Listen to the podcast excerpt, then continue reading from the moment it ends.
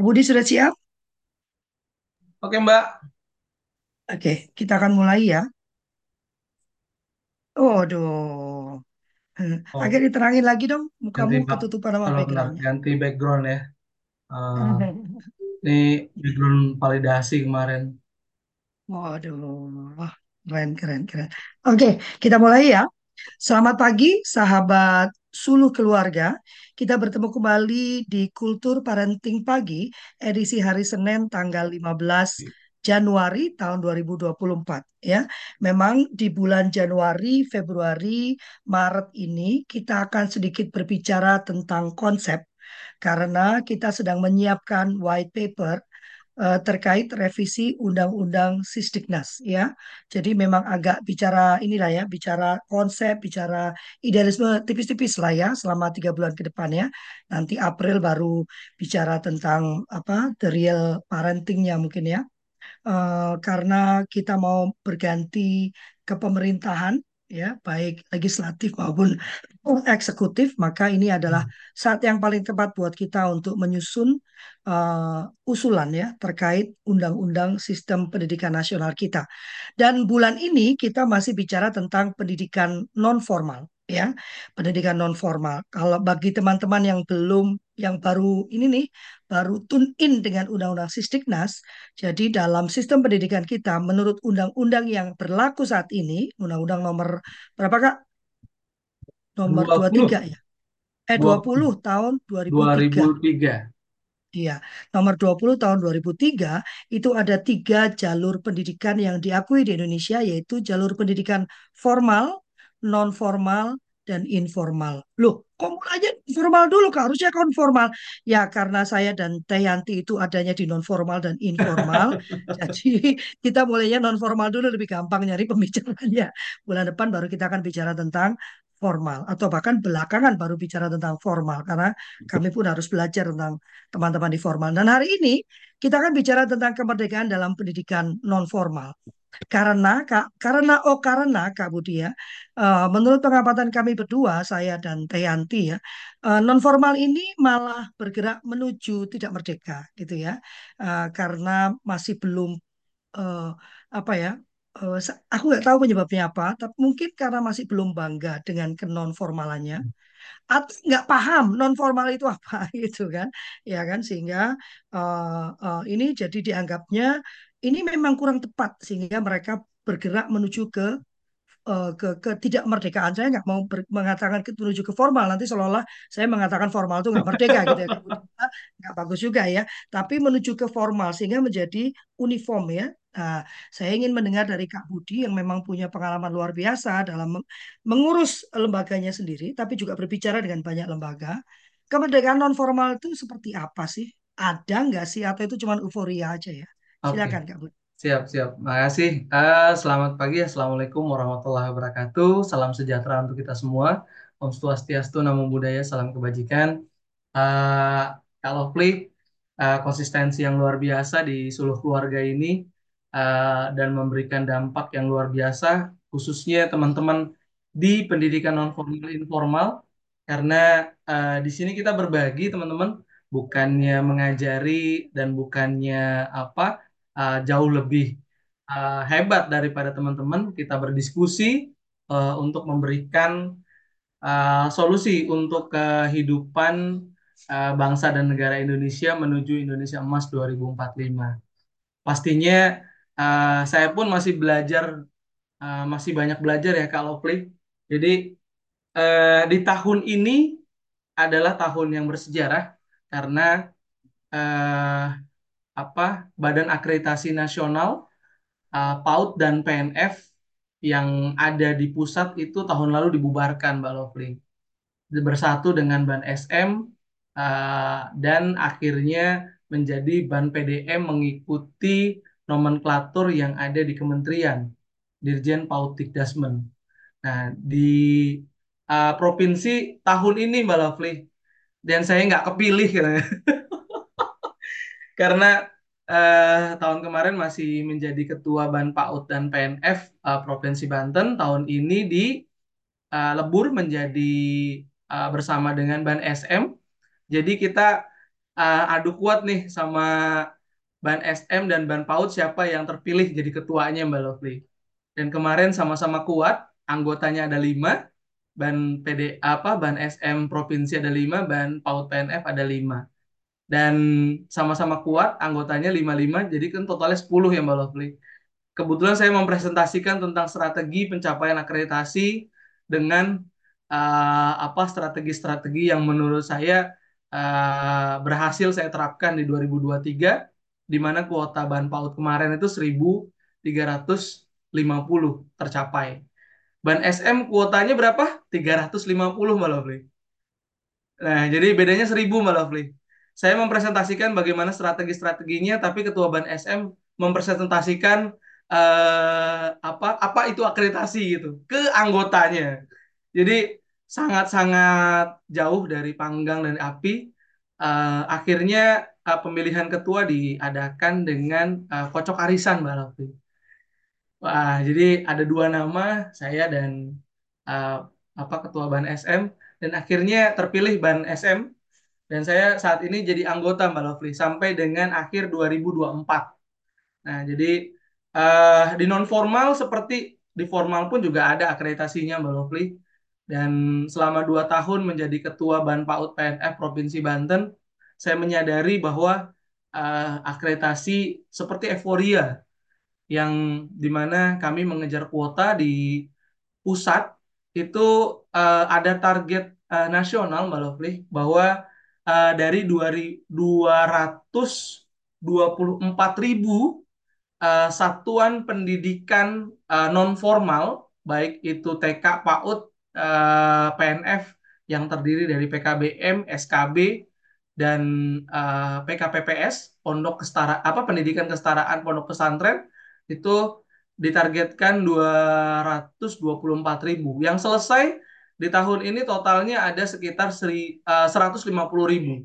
Masih kurang 50 ribuan lagi Mbak Lovely.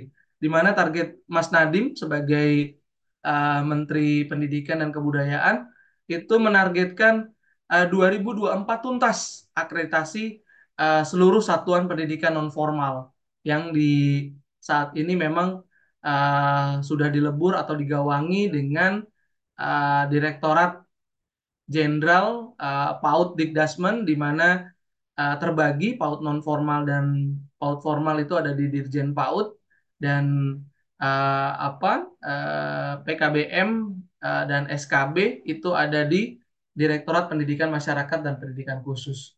Nah, kita pasti juga itu sekilas tentang uh, akreditasi yang ada di uh, pendidikan non formal ya, uh, Bapak Ibu sekalian, di mana ternyata pendidikan non formal juga ada akreditasinya. Memang saat ini uh, terbagi uh, dahulu itu ada pendidikan uh, PAUD dan non formal itu digawangi oleh Ban PAUD, terus juga di sekolah madrasah sudah jauh lebih dulu ada sekolah dan madrasah di mana di bawah naungan Dinas Pendidikan dan Kemenak dan uh, terakhir adalah di Badan Akreditasi Perguruan Tinggi. Sama seperti di formal, bukan yang berarti non formal itu tidak berkualitas, Bapak Ibu.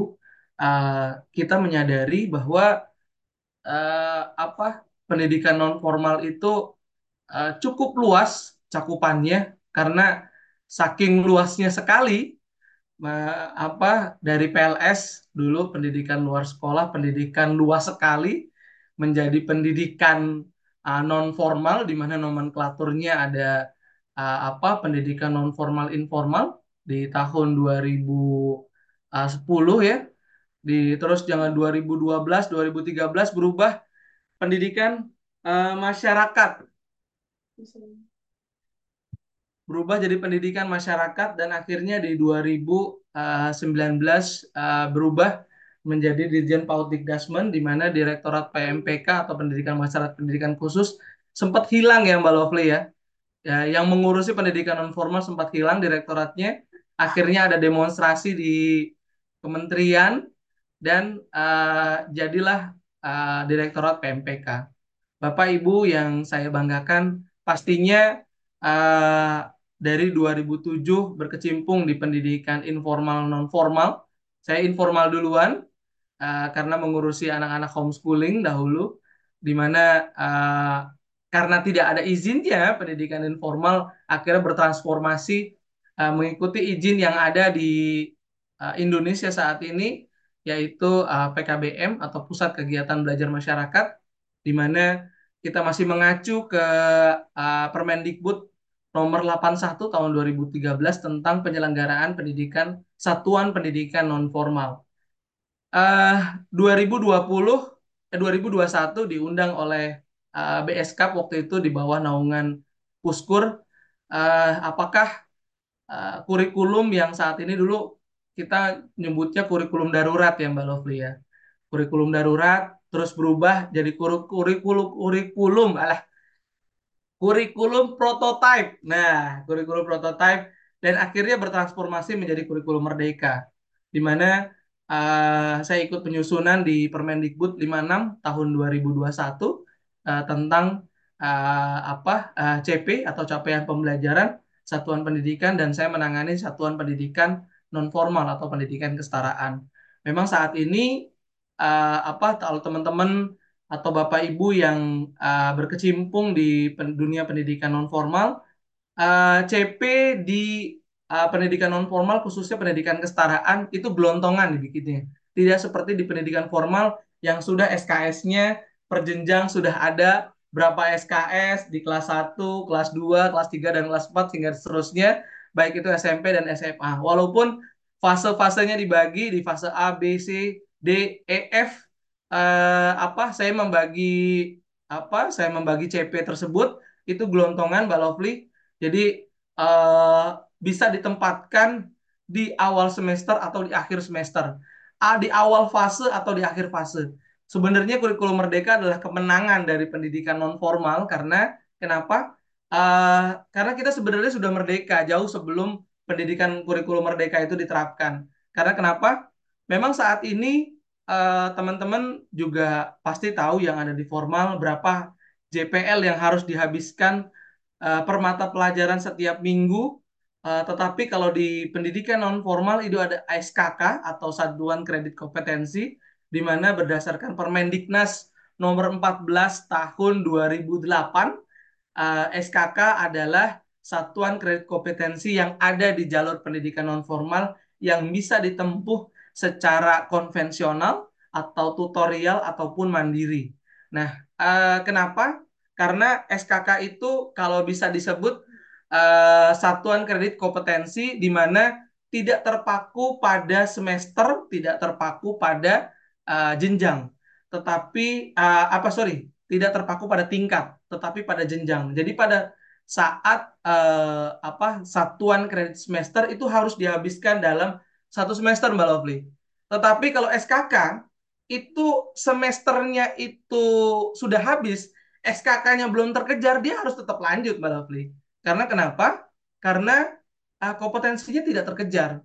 Itulah esensi dari pendidikan non formal, bukan pas pada saat uh, apa uh, habis semester itu harus habis di uh, apa harus habis di semester itu gitu.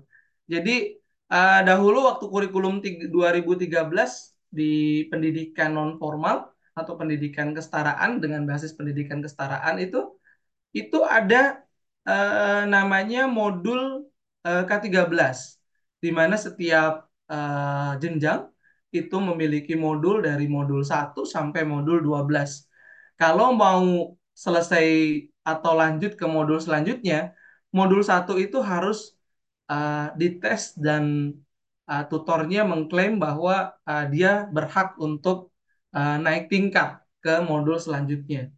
Uh, begitupun uh, dengan mata pelajaran yang lain. Tetapi pada saat dia itu selesai di apa uh, diselesai di modul yang ada dalam suatu tingkatan, tetapi uh, dia tidak apa uh, dia tidak uh, berlanjut atau uh, menyelesaikan uh, modul yang ada di tingkatnya tersebut, dia uh, apa uh, berhak untuk uh, mendapatkan uh, atau menyelesaikan uh, nilai rapot yang ada di jenjang tersebut. Jadi misalnya uh, kelas 7. Kelas 7 uh, uh, itu harus diselesaikan 12 modul untuk mata pelajaran misalnya PPKN. Nah, tetapi uh, dalam dalam satu tahun kelas 7 ternyata dia udah selesai Mbak. Dan itu uh, dia berhak untuk uh, mendapatkan uh, evaluasi di kelas 7 tersebut untuk nilai PPKN-nya. Uh, tetapi kalau misalnya modul kelas 7 ternyata tidak selesai dan dalam satu tahun itu mau masuk ke modul 8 dia nggak berhak untuk masuk ke kelas 8 karena uh, apa di modul uh, kelas 7-nya itu uh, kompetensinya belum selesai. Jadi uh, akhirnya uh, apa untuk modul kelas 7 harus diselesaikan di kelas 8. Jadi uh, tidak aneh kalau di pendidikan non formal itu atau yang lebih spesifiknya ada di pendidikan kesetaraan uh, kelas 7 itu ditempuh dengan waktu 4 tahun atau misalnya dua tahun diselesaikan dan satu tahunnya itu mengambil uh, apa uh, life skill dan uh, pengayaan. Tetapi tidak bisa uh, mengambil ijazah uh, atau dipercepat gitu Mbak Lovely dalam ah, dalam artian akselerasi. Karena kita punya punya mekanisme uh, untuk pengambilan ijazah di satuan pendidikan non formal uh, tetapi dimungkinkan untuk menyelesaikan jauh lebih cepat dan si uh, peserta didik atau anak didik yang ada di jalur pendidikan non formal mengambil uh, life skill untuk memenuhi kuota atau memenuhi uh, capaian kompetensi yang ada di uh, satuan pendidikan non formal tersebut. Jadi ibaratnya kalau misalnya kita masih terkotak-kotak dengan JPL di pendidikan formal, uh, apa dan ditempuh dengan uh, apa menghabiskan materi pada satu SKS tertentu di pendidikan uh, apa di pendidikan formal, di pendidikan non formal itu uh, bisa ditempuh dengan uh, berbagai macam cara. Pendidikan non formal bisa ditempuh dengan berbagai macam uh, metode sehingga tidak terbatas ruang dan waktu, tidak ter tidak ter apa uh, terjebak oleh uh, waktu yang memang harus dihabiskan dalam satuan kredit semester. Nah, kalau misalnya ngomong kurikulum merdeka, di mana kemerdekaan pendidikan non formal uh, jauh sebelum kurikulum merdeka tersebut diimplementasikan, uh, teman-teman yang ada di jalur pendidikan non formal belajarnya itu bisa dilakukan di uh, apa?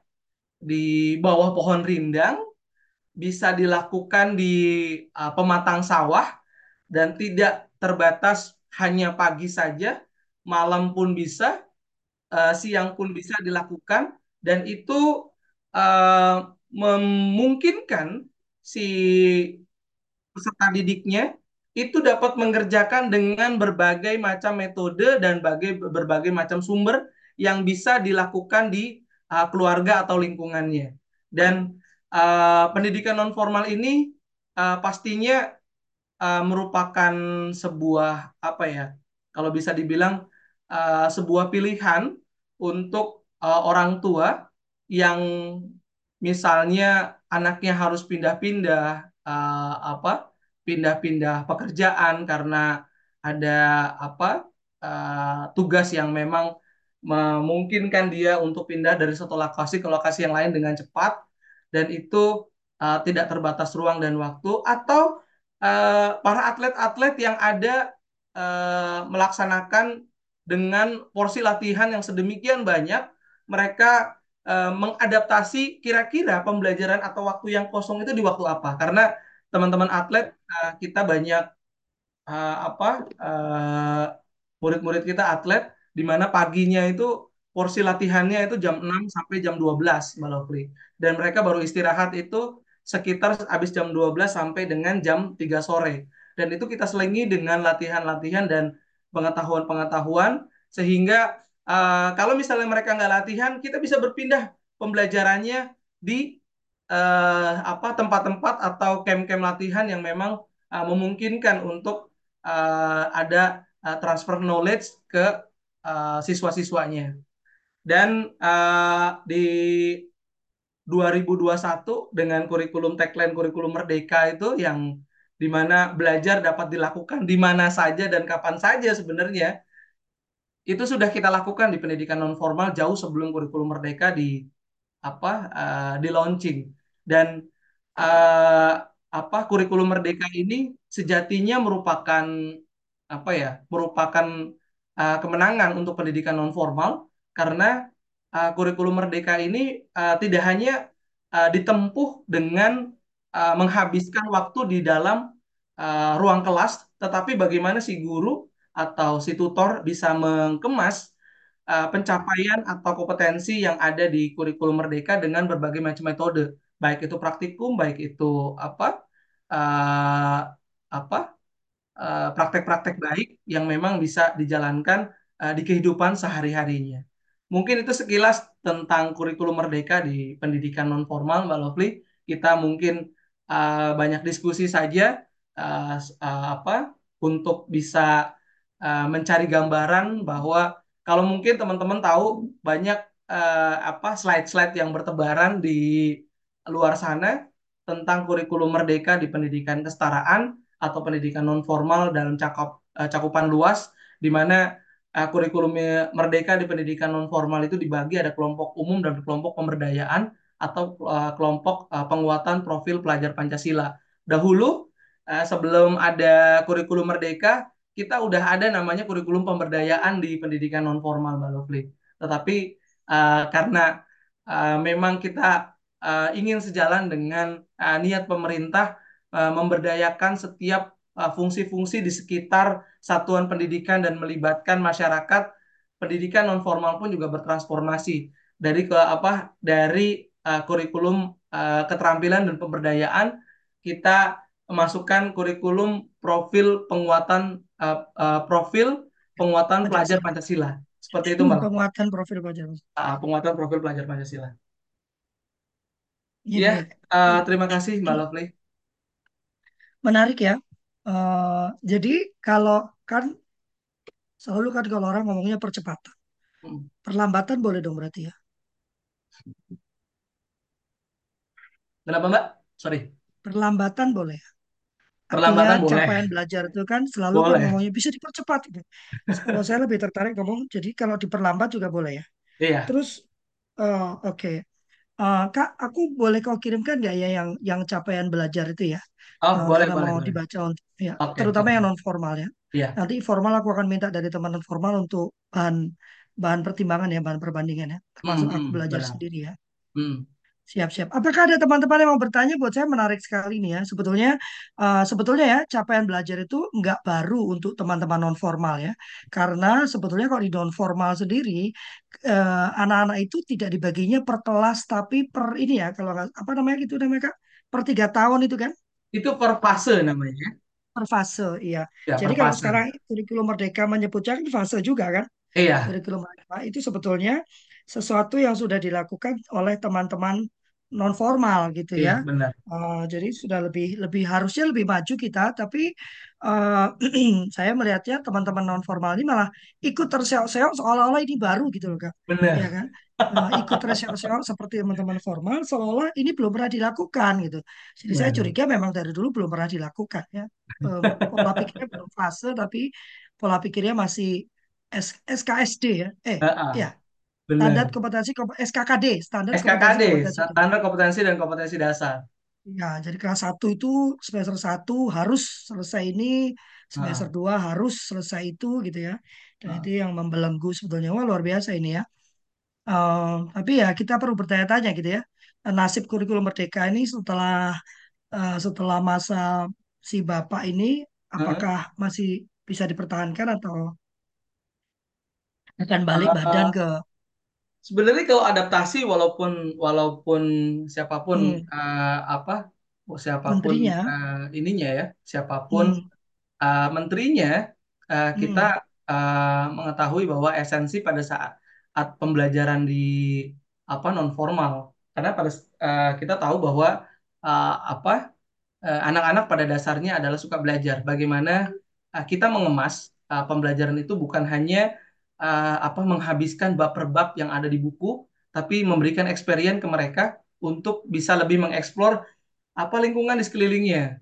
Jadi Hmm. eh, sekarang sudah banyak metode dan kalaupun teman-teman ya apa eh, saya pun juga mengelola sebuah bukan sebuah ya, saya mengelola berbagai macam sekolah baik itu formal dan non formal. Sekarang anak-anak sudah pinter, Mbak. Eh, ternyata Hmm. soal-soal HOTS itu bisa dijawab dengan ChatGPT, Mbak Ya, gitu. ya. ya dan apa eh, eh, pada saat eh, apa mereka sudah mengisa mengakses internet dan bisa mengakses eh, ChatGPT eh, kita kelihatan oh ternyata mereka bisa menjawab secara sains ya. Mereka bisa eh, menjawab secara saintifik ya. Ternyata seperti itu. Eh eh, bukan bukan bukan cara mereka menjawab tapi bagaimana bisa membangun critical thinking itu ya ke Hmm.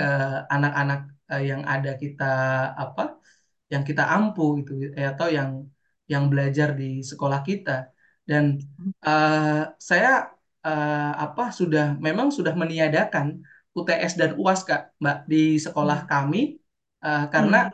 menurut kami itu UAS dan UTS itu hanya pencapaian satu hari saja. Eh, tes formatif dan sumatif itu bisa dilakukan dengan berbagai cara, dengan Lanjut. berbagai kondisi dan berbagai waktu ya teman-teman.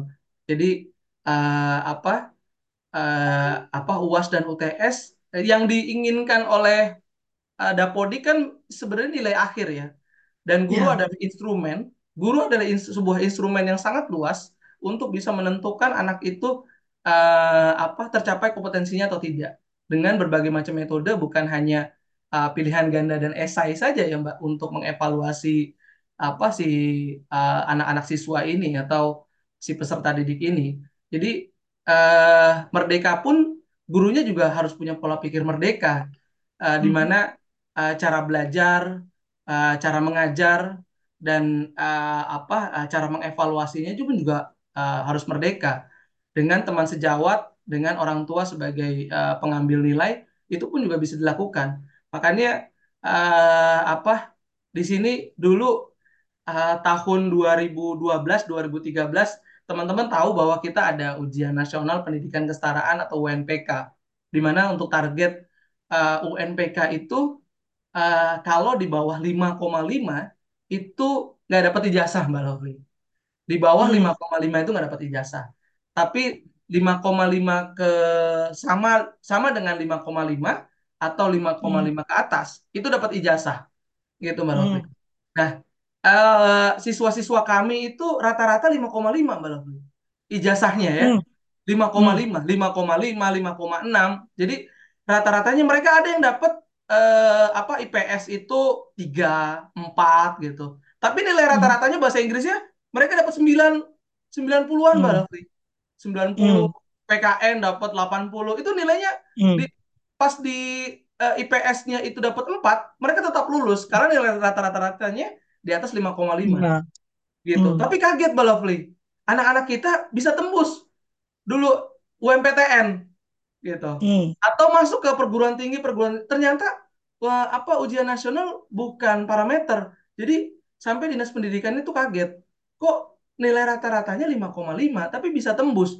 Tapi dengan P- ketua PKBM apa dengan eh, apa dengan PKBM PKBM yang lain di mana nilai eh, ujian nasionalnya 9,8 8,8 atau apa di atas 5 lah.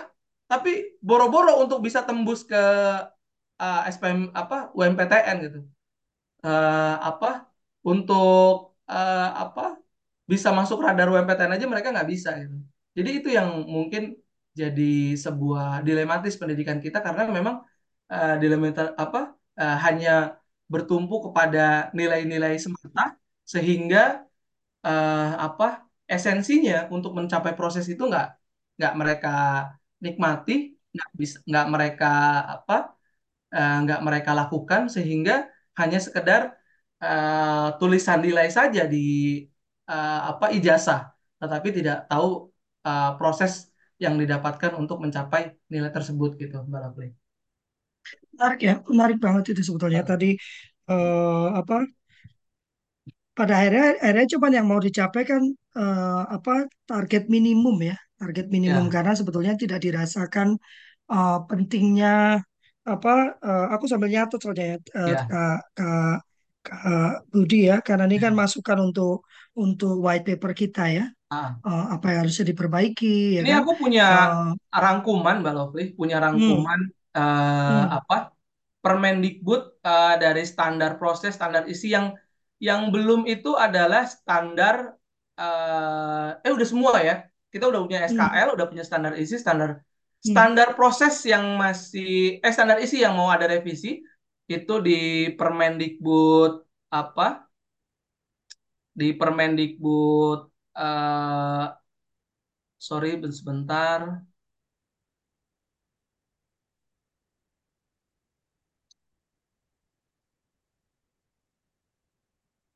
Kita udah punya standar kompetensi lulusan itu nomor 5 tahun 2022. Terus juga eh, standar isi nomor 7 tahun 2022. Ada standar eh, proses nomor 16 tahun 2022. Terus juga ada standar pembiayaan nomor 18 tahun hmm, 2023 hmm, standar penilaian nomor 21 hmm, tahun hmm, 2022. Nah, ini saya share semua ke ke teman-teman untuk mempelajarinya. Eh, apa? Karena ini dari dari KOSP terus apa hmm, kurikulum Merdeka Pendidikan Kesetaraan itu sudah banyak banget ya. Eh, apa bertebaran di mana? Bertebaran di mana-mana sehingga jadi sebuah apa ya eh, hal yang umum untuk hmm, kurikulum Merdeka. Tetapi eh, paradigmanya di pendidikan kesetaraan ini yang mungkin harus kita apa kaji lebih dalam bahwa kurikulum Merdeka Pendidikan Kesetaraan itu sudah terjadi sebelum jauh sebelum kurikulum Merdeka itu di launching. Seperti itu sih, Mbak. hmm, hmm. Hmm. Iya ya, itu aku ada. Tapi kalau bisa aku bagikan nanti aku bagikan ke grup juga. Itu kan siap, eh, siap. aku atau aku dapatnya sudah yang yang komplit ya. Waktu itu kan waktu Iya, nyusun benar-benar. eh, stand apa eh, permen itu kan per- peraturan menteri itu kan itu termasuk jadi bahan pertimbangan kan karena dia Mm-mm. non formal ya, non formal. Mm-mm. tapi kan informal harusnya tidak seperti itu ya. Cuman Iya, kemarin disepakati karena standar itu sudah sangat sangat luas, sangat apa ya, nggak detail gitu ya, iya. sehingga mungkin bisa kita adopsi lah, ya kan? Em, ada yang mau bertanya kah teman-teman ini? Jangan antara Lovely dan Kak Budi kalau itu mah di kafe aja kita berdua ya Kak Budi ya, Benar-benar. sambil sambil ngopi ya. Kak Dalmatin, Kak Desem, Kak Rizka, Kak Sally, Kak Yuni, Kak Nadisa, Pak Teguh, Kak Ferry. Hai Kak Ferry, Dokter Ferry lama sekali nggak muncul. Eh, Kak Deswinta, Kak Leni, Kak Yeni, Kak Nani, Kak Dernita, Kak Nikade, Arlini, Kak Vera, Kak Masli, Pak Masli, eh, lalu Kak Dewi, Kak Daniel. Eh, ada yang mau bertanya kah? Kak Daniel, ayo kapan kita ketemu? Eh, sekolah kita mau dimulai nih. Eh, sekolah. Jadi saya lagi mem- sedang membuat sekolah yang berbelajarnya di kafe ya. Oh, cafe Jadi school. anak-anak belajarnya di kafe ya, kafe school. school. Kalau ada kan ada work from cafe. Nah, sekarang kita eh, apa study from cafe ya, Pak ya. Study from cafe. Keren. Iya, study Breakthrough from ya. cafe. Breakthrough-nya luar biasa Breakthrough. ya. Iya, nanti itu digabungkan dengan ah, inilah nanti sambil di metaverse ya. Pak Mau nanya tapi terlambat masuk nggak apa-apa Kak Derita, silakan aja bertanya. Nggak ada apa-apa, di sini apa-apa, ini Kak kok Delita. Kita diskusi kok. nggak dihukum, Nah, nggak dihukum kalau telat kita ya. diskusi Ah, kok. ah. Paling-paling kalau ketemu saya harus traktir gitu aja ya kan? Ya Kak Iman ya, Pak Jenderal. Ayo silakan bertanya Kak Dernita. Ini mumpung kalah karena Pak Bud, Kak Budi ini eh, susah banget loh diajak ketemu. Saya ketemu dia aja susah banget ini walaupun rumah kami ini satu daerah ya. Kalau mau ketemu dia ya Kak. sulit. Ya, Ya, silakan Kak Dernita. silakan Kak Dernita. Eh, ini saya kan memang ngajar PAUD juga gitu kan. Ya, Eh, tapi Hmm, itulah yang saya lihat kan eh, belum sempat dengar semua paling tadi tentang HOTS itu gitu kan. iya. Eh, kalau di sekolah kami itu bagaimana membuat anak-anak itu gitu supaya mereka itu uh, kita tanya gitu jadi jawabannya berbagai variasi gitu. Kadang kalau ditanya gitu anak-anak ini kan diam aja gini supaya uh, pertanyaan pemantik gitu supaya mereka itu bisa uh, aktif uh, gitu. Jadi uh, kami kan juga udah ikut akreditasi. Terus yang saya lihat di akreditasi itu memang uh, kurang dalam hal pemantik gitu kurang dalam bertanya. Jadi memang saya akui uh, kalau saya tanya anak-anak itu kebanyakan diam. Seperti itu kak. Oh, terima kasih. Ya Kak Dernita. Ya, uh, makasih Kak Dernita. Jadi sudah sudah akreditasi ya sebenarnya harusnya akreditasi itu sebuah ajang untuk evaluasi ya. Evaluasi yang memang apalagi khususnya Pak Ut ya, Kak Dernita, bahwa uh, apa uh, kita Kak Dernita mungkin waktu di visit tahu ya tentang instrumen-instrumen di PAUD sendiri bahwa uh, psikomotorik yang ada di apa uh, di instrumen PAUD itu jauh lebih banyak daripada kognitifnya Kak nih Kak Dernita. Jadi uh, kalau Kak Dernita memantik pertanyaan-pertanyaan dalam ruang lingkung kognitif, saya pikir uh, akan responnya agak lambat. Jadi uh, akan jauh lebih banyak lagi uh, dilakukan uh, apa kegiatan-kegiatan yang bersifat uh, psikomotorik ya Kak Dernita karena uh, memang anak-anak cenderung cenderung banyak bergerak gitu.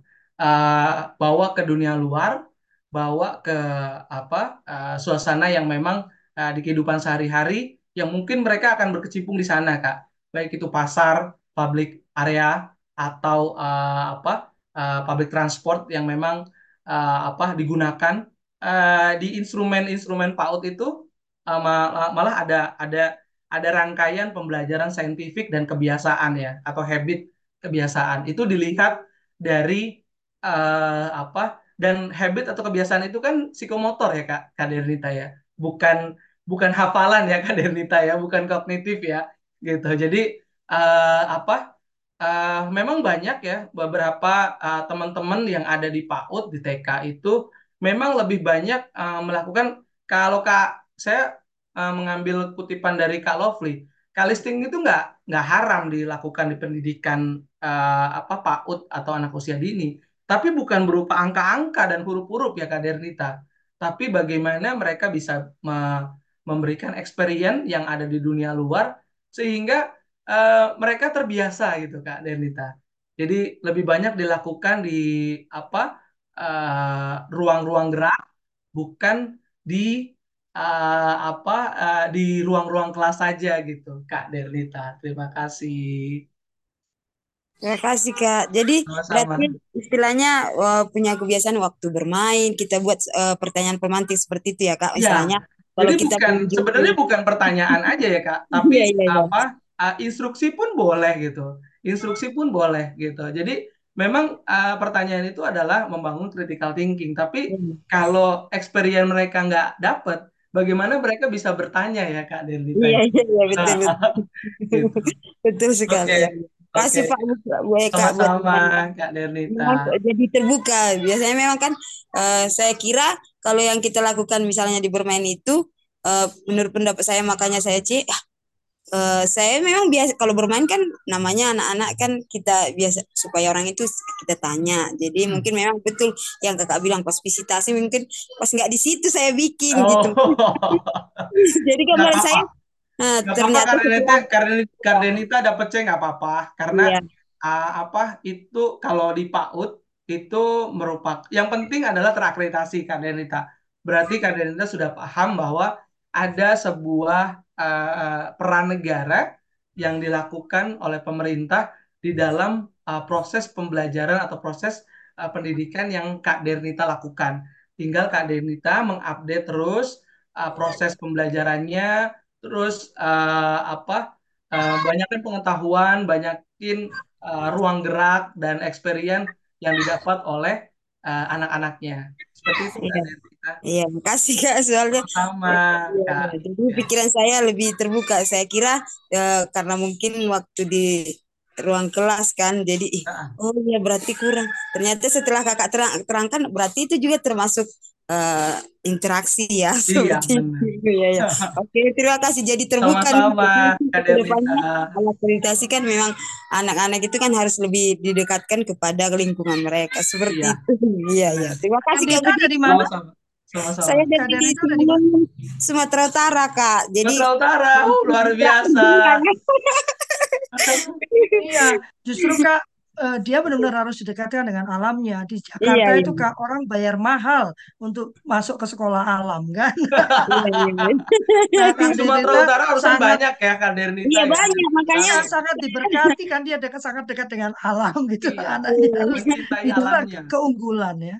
Iya Kak. Sebetulnya menariknya dari kurikulum Merdeka itu dia berangkat dari keunggulan ya, bukan pura-pura unggul. Jadi Iya eh, benar. kalau kalau sekolah alam itu kan, mohon maaf ya saya sedang tidak menghina sekolah alam, tapi kan pura-pura unggul. Dia menciptakan oase di dalam perkotaan gitu ya. Eh, sehingga anak itu kalau menurut saya kalau itu seperti men- mencabut anak dari akar alamnya gitu ya. Karena alam dia enggak di situ gitu. Iya. Nah, eh, seperti Kak Denita ini justru kelebihannya adalah anak lulusan dari tempat karir harus benar-benar mengenal alam lingkungannya. Jadi kalau dia bicara tentang tentang eh, natural resources tuh nah, anak-anak Kardenita ini jagonya karena dia benar-benar melihat dan Iya. merasakan ya. Iya. Semangat Kak Derita, Iya, luar makasih. Kak. Iya. Hmm. Jangan lupa ya, bertanyanya terbuka. Yang kedua bukan interogasi ya, nanti terus ya hanya dibiasa. Jadi pertama itu eh, syarat dari kemerdekaan itu kan rasa aman secara psikologis ya. Silakan Kak Irwan, nggak usah ditutup lagi mic-nya, langsung aja. Siap, Pak. Jenderal. Kak Budi. Siap. Horas untuk yang dari Medan itu. Waras Kak. Saya juga saya juga orang Melayu tapi tersesat eh, di Bandung gitu. Eh, eh, eh, Budi, terima Ya. kasih pencerahannya ya. Eh, saya baru September tahun kemarin eh, karena capek juga ya 12 tahun di dunia komunitas olahraga ya di Wah, KONI pusat luar gitu ya. biasa, Pak Jadi, Jenderal. jadi tertarik tadi memang benar gitu ya. Banyak eh, walaupun tidak semua ya ada atlet-atlet kita kayak saya pernah di PBSI lima tahun kayak Frida terus si siapa tuh? Luluk eh, gitu gitu. Mereka tuh kuliah gitu. Dia Hmm, tetap sekolah mena- menamatkan kan memang kan harus harus demikian gitu. Nah eh, ketemu Kak Gafri ini jadi saya eh, lebih lebih banyak ke ke parenting lebih banyak ke keluarga gitu. Jadi kan kepikiran juga di dunia atlet ini ada yang disebutnya tuh D gitu ya. Hmm, long term athlete development. Oke, gitu ya jadi memang eh, di di ini kan dari kanak-kanak gitu tapi oke. kan banyak ya. Saya sendiri juga waktu saya deket sama istri saya kan dari SMP tuh Hmm, waktu Wow. saya mahasiswa itu kan ada adik ipar saya ini calon adik ipar waktu itu Iya. itu pernah gitu ya dia perenang polo air dia kok dia polo air dia kiper gitu Hmm, itu kok dia dia di water plafon itu dia bisa bisa kelihatan itu karena karena berenangnya bisa kelihatan karena kiper kan bisa naik gitu Iya. nah tapi sempat jadi jadi dalam tanda petik sengketa dengan calon mertua gitu ya karena eh, ada saudara-saudara saya yang di Medan tuh pemain polo air itu si Bahdar, si Radek gitu ya. Dia sukses gitu. Oke. Sukses sekolah, sukses eh, di ininya jadi pemain nasional. Olahraga. Nah, Hmm. ini adik-adik calon adik-adik kipas saya ini kan nggak bisa gitu ya. Oh, Jadi tadi dengan dengan apa yang disampaikan ya kepikiran juga gitu ya kita bu- membuat paket gitu ya semacam eh, long term athlete development tidak hanya pengisian-pengisian eh, di ke skill olahraga tapi dia juga tidak berhenti intelektualnya tidak ber- eh, berjalan gitu kan benar, Pak dan Jenderal. saya juga Setuju. eh, mengembangkan konsep tentang mental pemenang Iya. gitu kan jadi eh, mungkin ada hal-hal yang bisa kita kolaborasikan ke depan gitu karena Benar, benar. memang harus demikian kalau kita pengen maju ya olahraga ya memang memang memang harus diberikan semacam eh, rasa secure kepada orang tua enggak eh, jadi seakan-akan kalau dia udah berhenti olahraga dia tidak ada penghasilan apa-apa karena dia Benar, tidak bisa benar, Nah, itu kan mesti ini dengan apa ya mestinya dengan pendidikan benar. Eh, mohon pencerahannya eh, Kak Siap. Budi Iya, Pak Jenderal. Iya. Eh, apa? Eh, tahun 2013 ya, eh, Pak Jenderal kita bekerja sama sama eh, Chandra Winata Badminton School. Jadi uh, apa uh, yang Chandra Winata peraih Olimpiade emas ya Pak. Jadi di apa uh, mereka dia menceritakan Chandra Wijaya atau Eh, Chandra Chandra Wijaya, Winata? sorry, Chandra Wijaya, Chandra Wijaya, Chandra Wijaya. Mohon maaf Pak Oh. Christian mungkin ya. Maksudnya Iya. Christian digabung. Iya. Jadi eh, apa? Beliau menceritakan bahwa ini Kak Budi kita nggak nggak semuanya atlet yang bersekolah di saya itu akan jadi atlet nasional Kak Budi. Jadi di tengah jalan eh, mereka eh, apa? Ada yang mengalami cedera, ada yang mengalami uh, apa mungkin uh, penurunan ini ya penurunan uh, apa kompetensinya sebagai atlet gitu dan akhirnya mereka bingung ya Punten mohon maaf Bapak Ibu yang mungkin bersekolah ada anak-anaknya yang sekolah di uh, Ragunan ya sekolah atlet di Ragunan itu uh, apa mereka belajar dengan uh, cara berolahraga tetapi uh, mereka tidak mendapatkan pembelajaran uh, umum atau pengetahuan umum yang memang dilakukan di sekolah-sekolah biasa. Mereka belajar dengan porsi-porsi latihan yang sedemikian banyak, porsi latihan yang sedemikian hebat gitu. Terus di ujung-ujungnya mereka dapat ijazah gitu.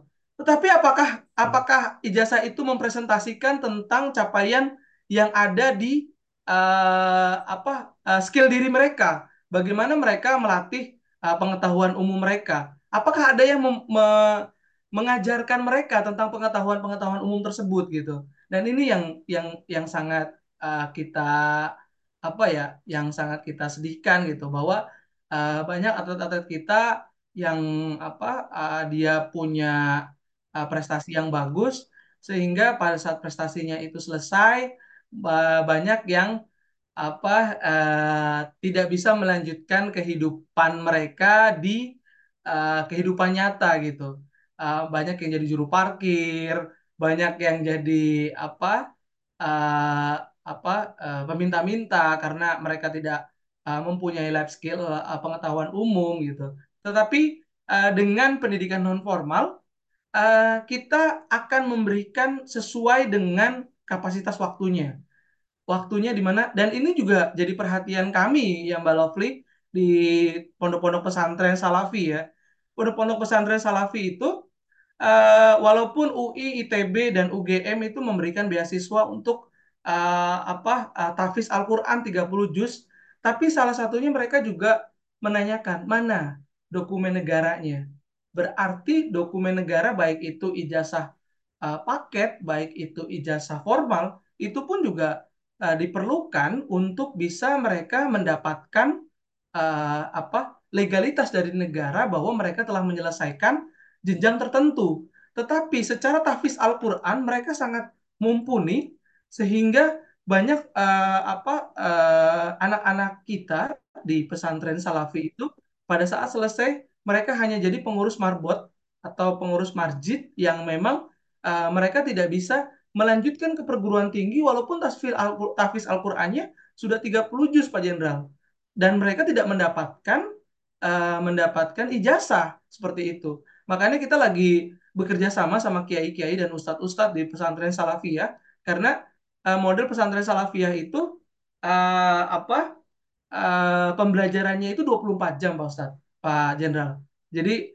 dari bangun uh, tidur mereka melakukan uh, apa melakukan sholat tahajud sampai dilanjutkan uh, sampai syuruk atau terbitnya matahari setelah itu dilanjutkan dengan sholat duha mereka ada punya waktu sekitar tiga jam uh, dari jam uh, 9 sampai jam 12 untuk istirahat Balapin. Nah setelah jam 12 sampai dengan uh, maghrib mereka akan melakukan hafalan baik itu kitab kuning baik itu hafalan hadis uh, dan mereka itu sampai dengan hari uh, Jumat pagi. Dan mereka baru uh, istirahat nanti selesai atau libur ya. Libur itu di hari Minggu pagi. Nah di sela-sela itu kita masuk mereka tidak boleh punya gadget. Sehingga kita melakukan uh, pembelajaran mereka di waktu mereka kosong. Dengan pembelajaran-pembelajaran dengan uh, apa uh, diskusi-diskusi singkat tentang pembelajaran uh, sehingga setiap bulan sebulan sekali uh, memang mereka otaknya luar biasa ya Lovely, hafalannya luar biasa. Uh, jadi sebenarnya pada saat mereka diberikan pengetahuan umum itu sebenarnya hal yang cetek buat mereka untuk bisa uh, apa mengetahui pengetahuan umum tersebut karena hafalan hadis dan hafalan Al-Qur'annya luar biasa Mbak Lovely. Pak Jenderal. Mungkin uh, kita kita hadir untuk memberikan uh, apa ya pengetahuan mereka sesuai dengan waktu yang mereka punya, tapi bukan memaksakan waktu kita untuk mengikuti waktu uh, mereka mengikuti waktu kita uh, agar dapat uh, menyelesaikan pengetahuan umum. Tapi kita hadir ke mereka agar mereka mendapatkan pengetahuan yang uh, apa umum dengan waktu yang fleksibel. Fleksibel itu Mbak Lovely, Pak Jenderal. Terima kasih. Ini ada beberapa pertanyaan, tapi yang satu yang mau ini kayak perlu saya kata ya, apakah pendidikan itu uh, tujuannya bukan untuk mempersiapkan bukan untuk mempersiapkan pekerjaan di masa depan. Ini menurut saya, tapi itu juga menurut undang-undang dasar negara kita ya. Undang-undang dasar itu mengatakan pendidikan itu tujuannya untuk mencerdaskan kehidupan bangsa. Jadi tidak pernah dikatakan kedua pendidikan itu adalah tujuannya adalah untuk menyiapkan lapangan pekerjaan atau pekerja-pekerja gitu ya eh, di masa depan yang siap digunakan. Eh, Undang-Undang Dasar 1045 Hmm. itu mengatakan pendidikan itu adalah usaha untuk mencerdaskan kehidupan bangsa. Artinya pendidikan itu sebetulnya diadakan untuk membentuk proses berpikir. Ya, Jadi sebetulnya tidak ada efeknya apakah dia mau jadi atlet, apakah dia mau jadi pengusaha, benar. atau dia mau jadi guru-guru pabrik. Iya. Pada semua aspek kehidupan, di mana pun Anda berada, Anda membutuhkan struktur berpikir.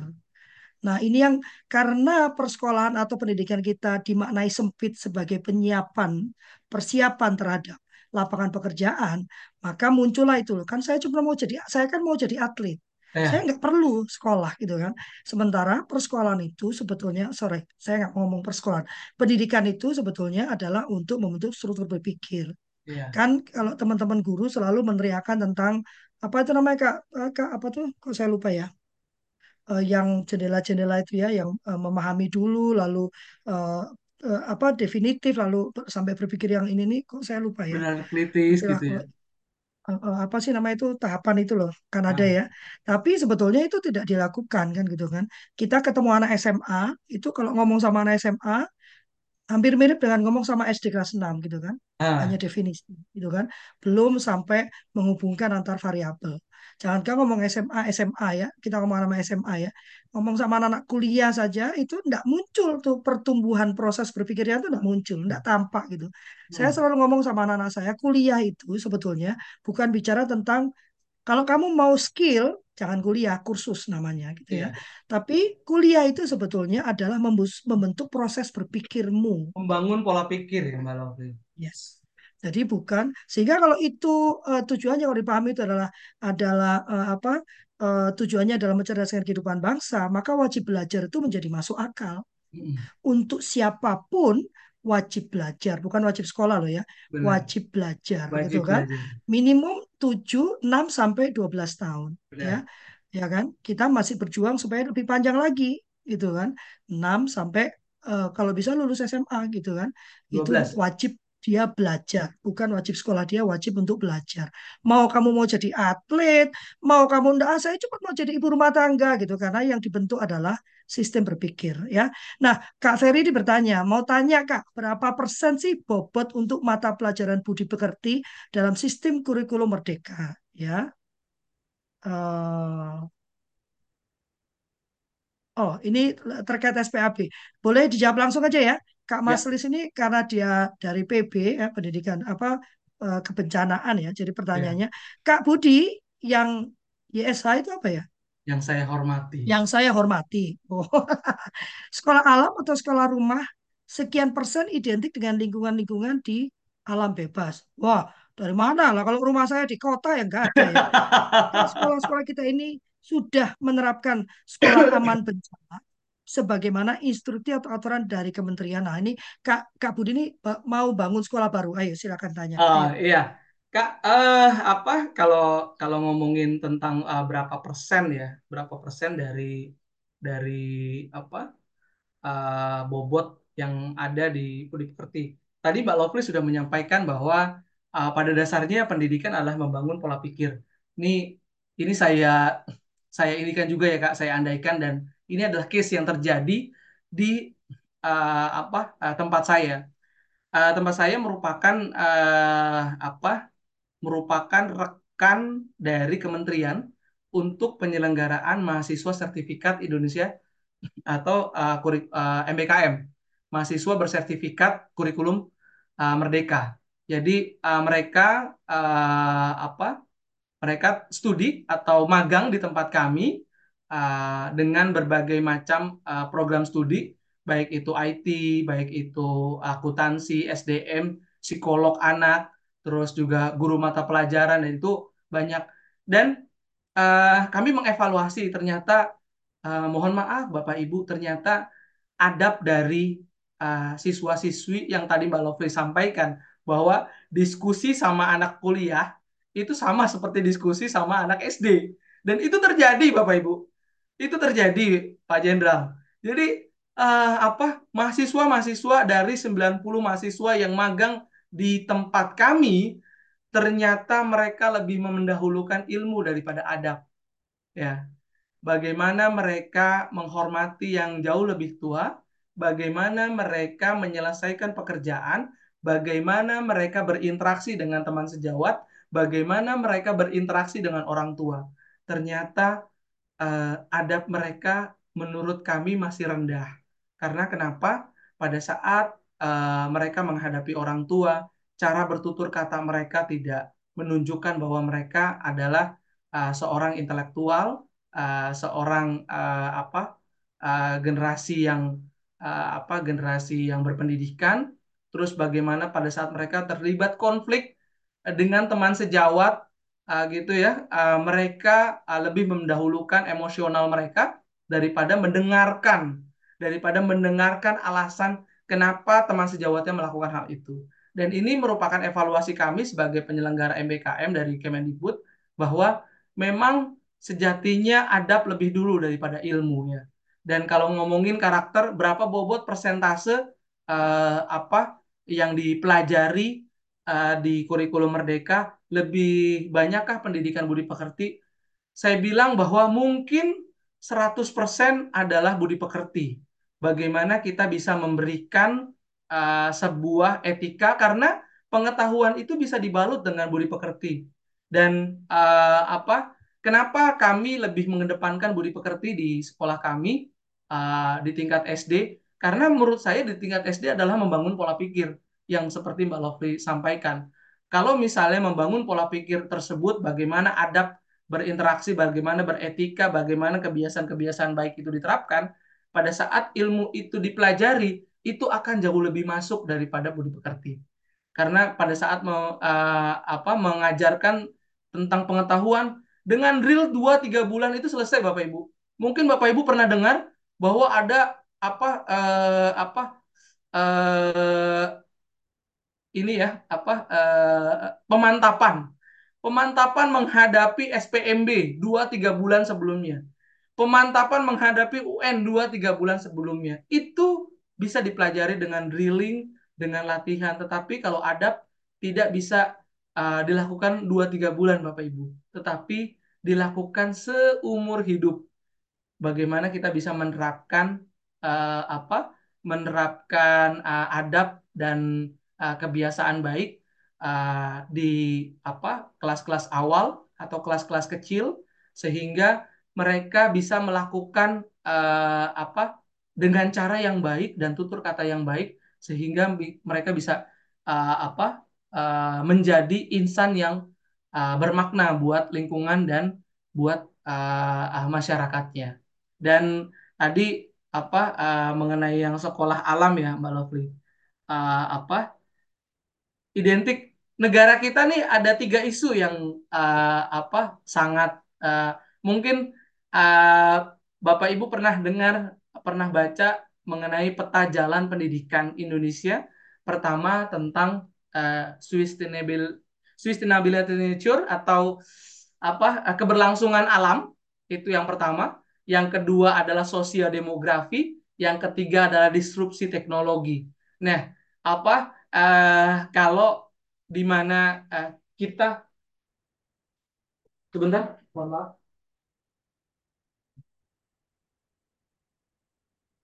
Iya, uh, kalau kita uh, merujuk kepada peta jalan pendidikan, walaupun itu kemarin belum disahkan ya Mbak Lovely tentang peta jalan pendidikan, uh, di mana yang uh, pendidikan kita berbasis di sana, berbasis ke sana. Tetapi itu bisa ditempuh dengan jalur pendidikan formal, non formal, informal, di mana uh, apa tentang uh, penerapan sekolah aman bencana pun itu merupakan bagian dari kurikulum sekolah. Di mana kita negara kita adalah negara yang uh, notabene adalah uh, apa dalam ring uh, ring uh, apa Gunung Merapi ya atau gunung aktif ya. Di mana itu termasuk merupakan uh, kurikulum yang diterapkan di sekolah.